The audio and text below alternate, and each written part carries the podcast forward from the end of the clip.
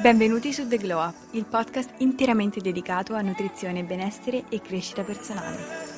Come biologa nutrizionista vi guiderò in questo percorso attraverso storie e consigli pratici per volervi un po' più bene ogni mercoledì.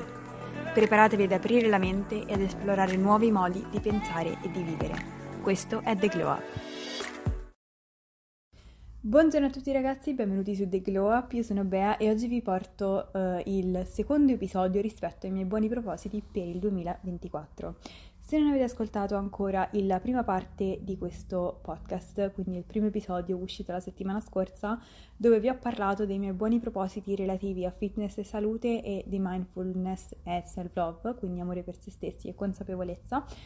vi rimando a quell'episodio prima di andare ad ascoltare quest'ultimo, dove invece vi parlerò dei miei buoni propositi relativi alle finanze, quindi al modo in cui io spendo i miei soldi e alla crescita personale. Quindi senza perderci in chiacchiere, partiamo dal primo buon proposito relativo alle finanze, che è scegliere sempre la qualità rispetto alla quantità. Mi sono resa conto negli anni che purtroppo eh, siamo in una società capitalista, come tutti ben sappiamo, e siamo sempre più portati ad accumulare cose che non sappiamo poi effettivamente come utilizzare, ad esempio quando ci riempiamo l'armadio di vestiti e non sappiamo mai cosa metterci, perché siamo portati a fare degli acquisti senza intenzionalità. E tante volte io, soprattutto in relazione appunto al, alle cose um, che, indosso, che indosso, ho scelto la quantità rispetto alla qualità. Magari ho consapevolmente rinunciato a qualcosa che volevo, magari più costoso, per comprare una cosa più economica, ma sapevo che sarebbe durata di meno perché magari era di un materiale più scarso. E negli anni mi sono resa conto che quello che pensavo poi fosse un vantaggio economico che questa scelta mi portava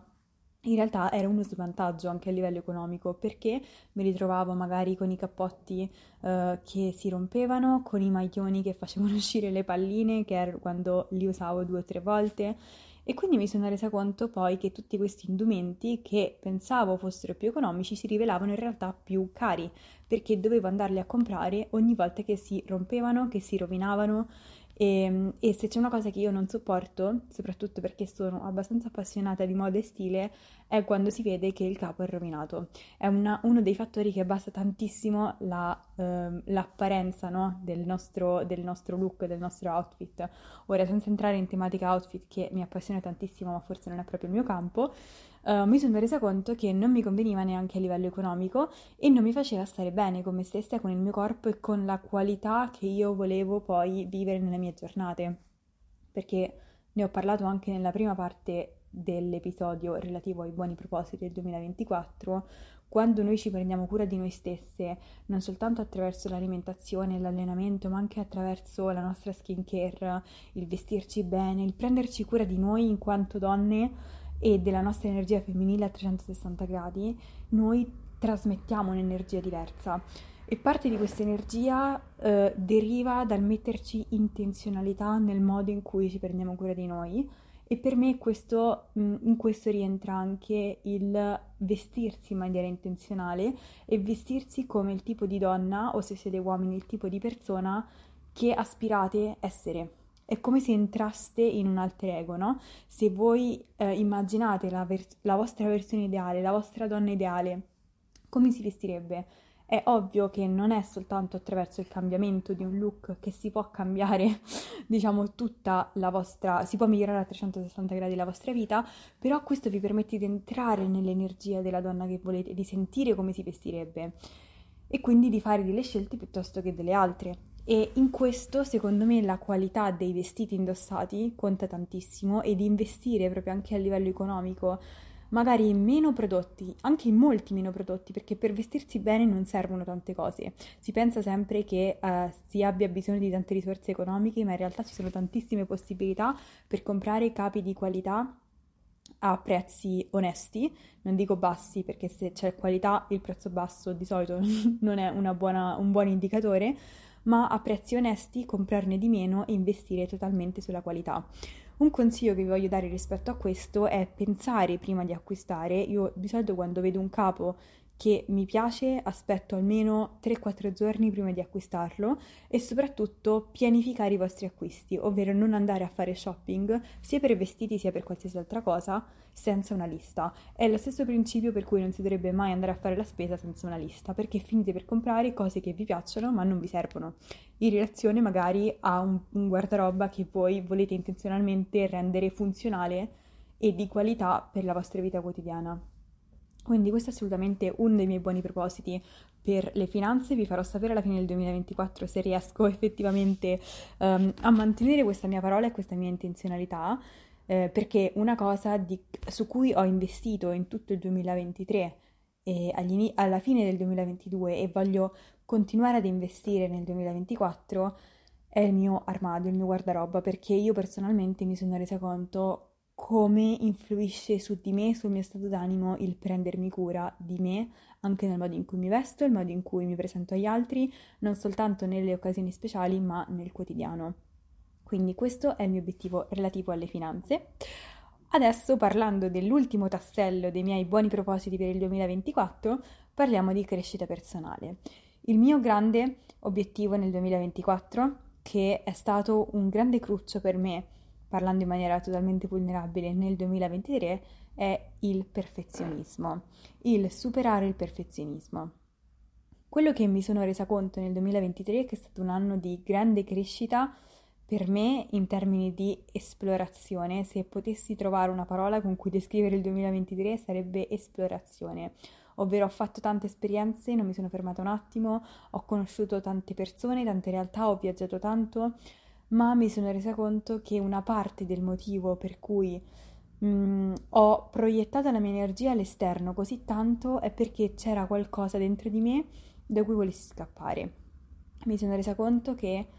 ehm, se scavavo un pochino più a fondo nel motivo per cui magari partivo per così tanti viaggi, organizzavo tantissime uscite sociali, era perché se da una parte sì mi faceva piacere, dall'altra era anche un modo per non pensare, non dover affrontare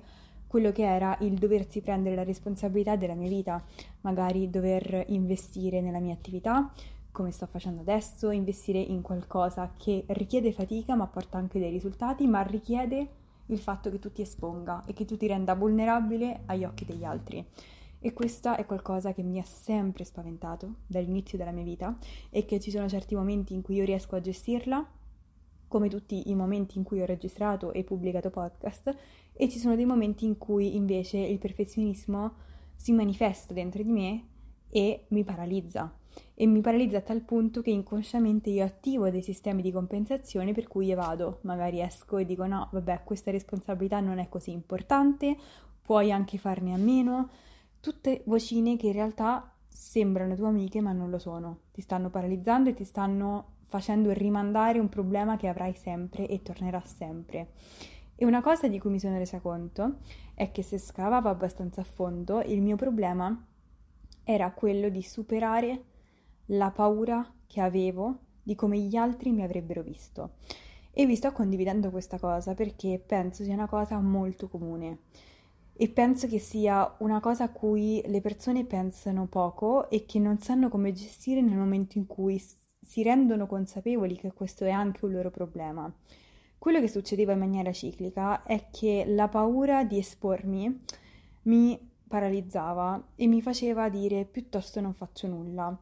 anche se dentro di me ricorre- ritornava ciclicamente la vocina consapevole del fatto che io quella cosa volevo farla. Ma ormai mi ero paralizzata per così tanto tempo che mi costava talmente tanta fatica in termini di paura di quello che gli altri avrebbero potuto dire rispetto a quello che creavo, a quello di cui parlavo, a com'ero, qualsiasi cosa, mi spaventava a tal punto che mi paralizzavo.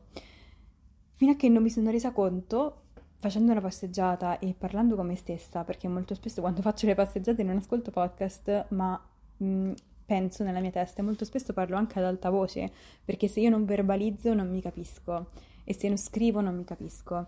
e mi sono resa conto che la paura in realtà di quello che gli altri avrebbero potuto dire su di me, la paura del rifiuto,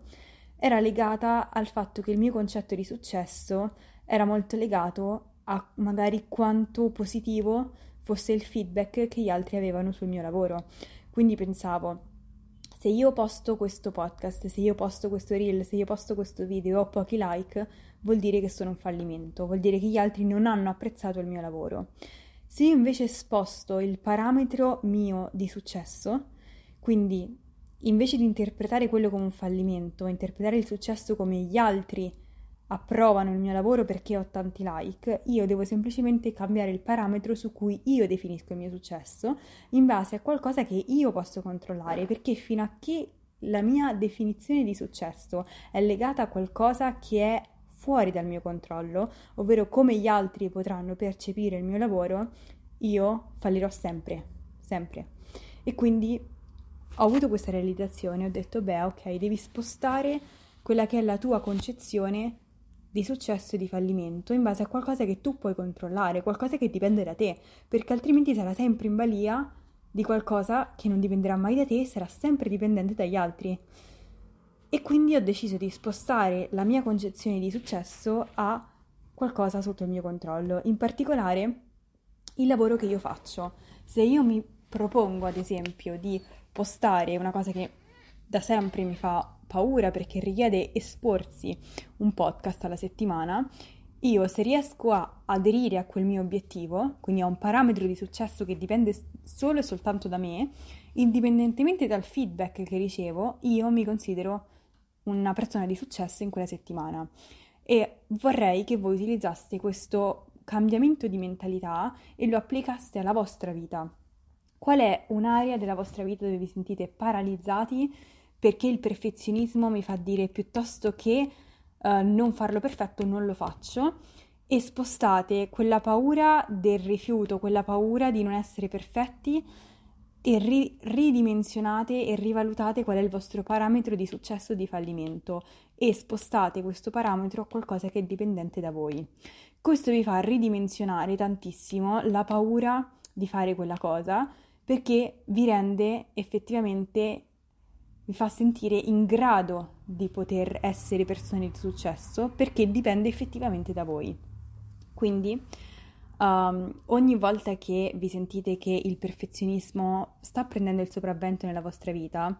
quello di cui vi dovete ricordare, e mi devo ricordare anche ogni volta perché io faccio questi podcast per voi, ma soprattutto anche per me, è che fino a che tu non fai crescere l'evidenza ai tuoi stessi occhi che tu sei in grado di fare quella cosa, e di superare, si chiama l'analysis paralysis, ovvero la, la paralisi dal troppo analizzare una situazione,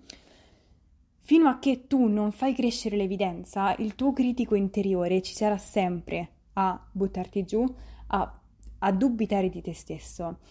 Il tuo critico interiore ci sarà sempre fino a che tu non dirai ok, tu sei qui accanto nella mia spalla e puoi continuare a parlare, ma io so che più faccio questa cosa, più crescerà nel mio cervello l'evidenza che la so fare, perché la abilità nel fare qualcosa è data dalla ripetizione. E quindi questo è anche un modo per insegnare a te stessa che sei in grado di farlo, nonostante il tuo critico interiore, perché il critico interiore ci sarà sempre ed è una buona cosa, perché nel momento in cui c'è il critico interiore vuol dire che c'è qualcosa che stai facendo che va oltre la tua zona di comfort e quindi che se superi quella voce, più che superarla, se riesci a gestirla, riuscirai a fare qualcosa che, di cui non sei mai stato in grado di fare prima e questo ti farà crescere come persona. Un'altra cosa relativa al perfezionismo, prima di chiudere questo episodio, è, sono due considerazioni che ho scritto qui nel mio script e quando, soprattutto per quelle persone che hanno paura dell'opinione degli altri eh, nel momento in cui si espongono no? in qualsiasi progetto, in qualsiasi attività, qualsiasi cosa. Numero uno, gli altri non avranno un'opinione, ovvero tutte le volte che noi pensiamo che gli altri hanno un'opinione, quella è la nostra opinione proiettata sugli altri. Se noi non abbiamo fiducia in noi stessi, penseremo che gli altri in quel momento ci stanno criticando. Se noi invece siamo una persona con una buona autostima e ci vediamo come capaci, ci vediamo come in grado, allora penseremo allo stesso modo che gli altri ci vedranno in quel modo, ovvero l'opinione che noi pensiamo che gli altri hanno di noi è una proiezione di come noi pensiamo di noi stessi. Quindi non pensate all'opinione che gli altri hanno di voi, pensate all'opinione che voi avete di voi stessi e lavorate su quella. Secondo luogo, devi capire che ogni volta che tu ti stai paralizzando, il tuo cervello sta solamente cercando di proteggerti attraverso un meccanismo che però devi capire che ti danneggia a lungo termine, ovvero se a breve termine tu non fai quella cosa e superi quel discomfort, quel disagio che hai nel fare quella cosa evadendo, a lungo termine quella cosa ti, va, ti andrà a danneggiare perché quella cosa che stai evitando è esattamente la cosa attraverso cui devi passare per arrivare al seguente livello nei tuoi obiettivi. E quindi se capisci questa cosa, capisci come devi superare quel perfezionismo e lo devi fare attraverso l'azione. Quindi io spero che questo episodio vi sia piaciuto, è diventato più filosofico e eh, rispetto alla crescita personale, rispetto a quello che pensavo, ma sono anche contenta così, quindi io spero che vi sia stato d'aiuto e noi ci vediamo il prossimo mercoledì con un nuovo episodio. Questo è tutto per oggi, io spero che questo episodio vi abbia aiutato, vi abbia ispirato. Se così fosse ti invito a lasciarmi una recensione positiva, magari 5 stelle su Spotify. È un piccolo gesto per te, ma significa davvero tanto per me. Io ti aspetto nella prossima puntata di The Glow Up ogni mercoledì.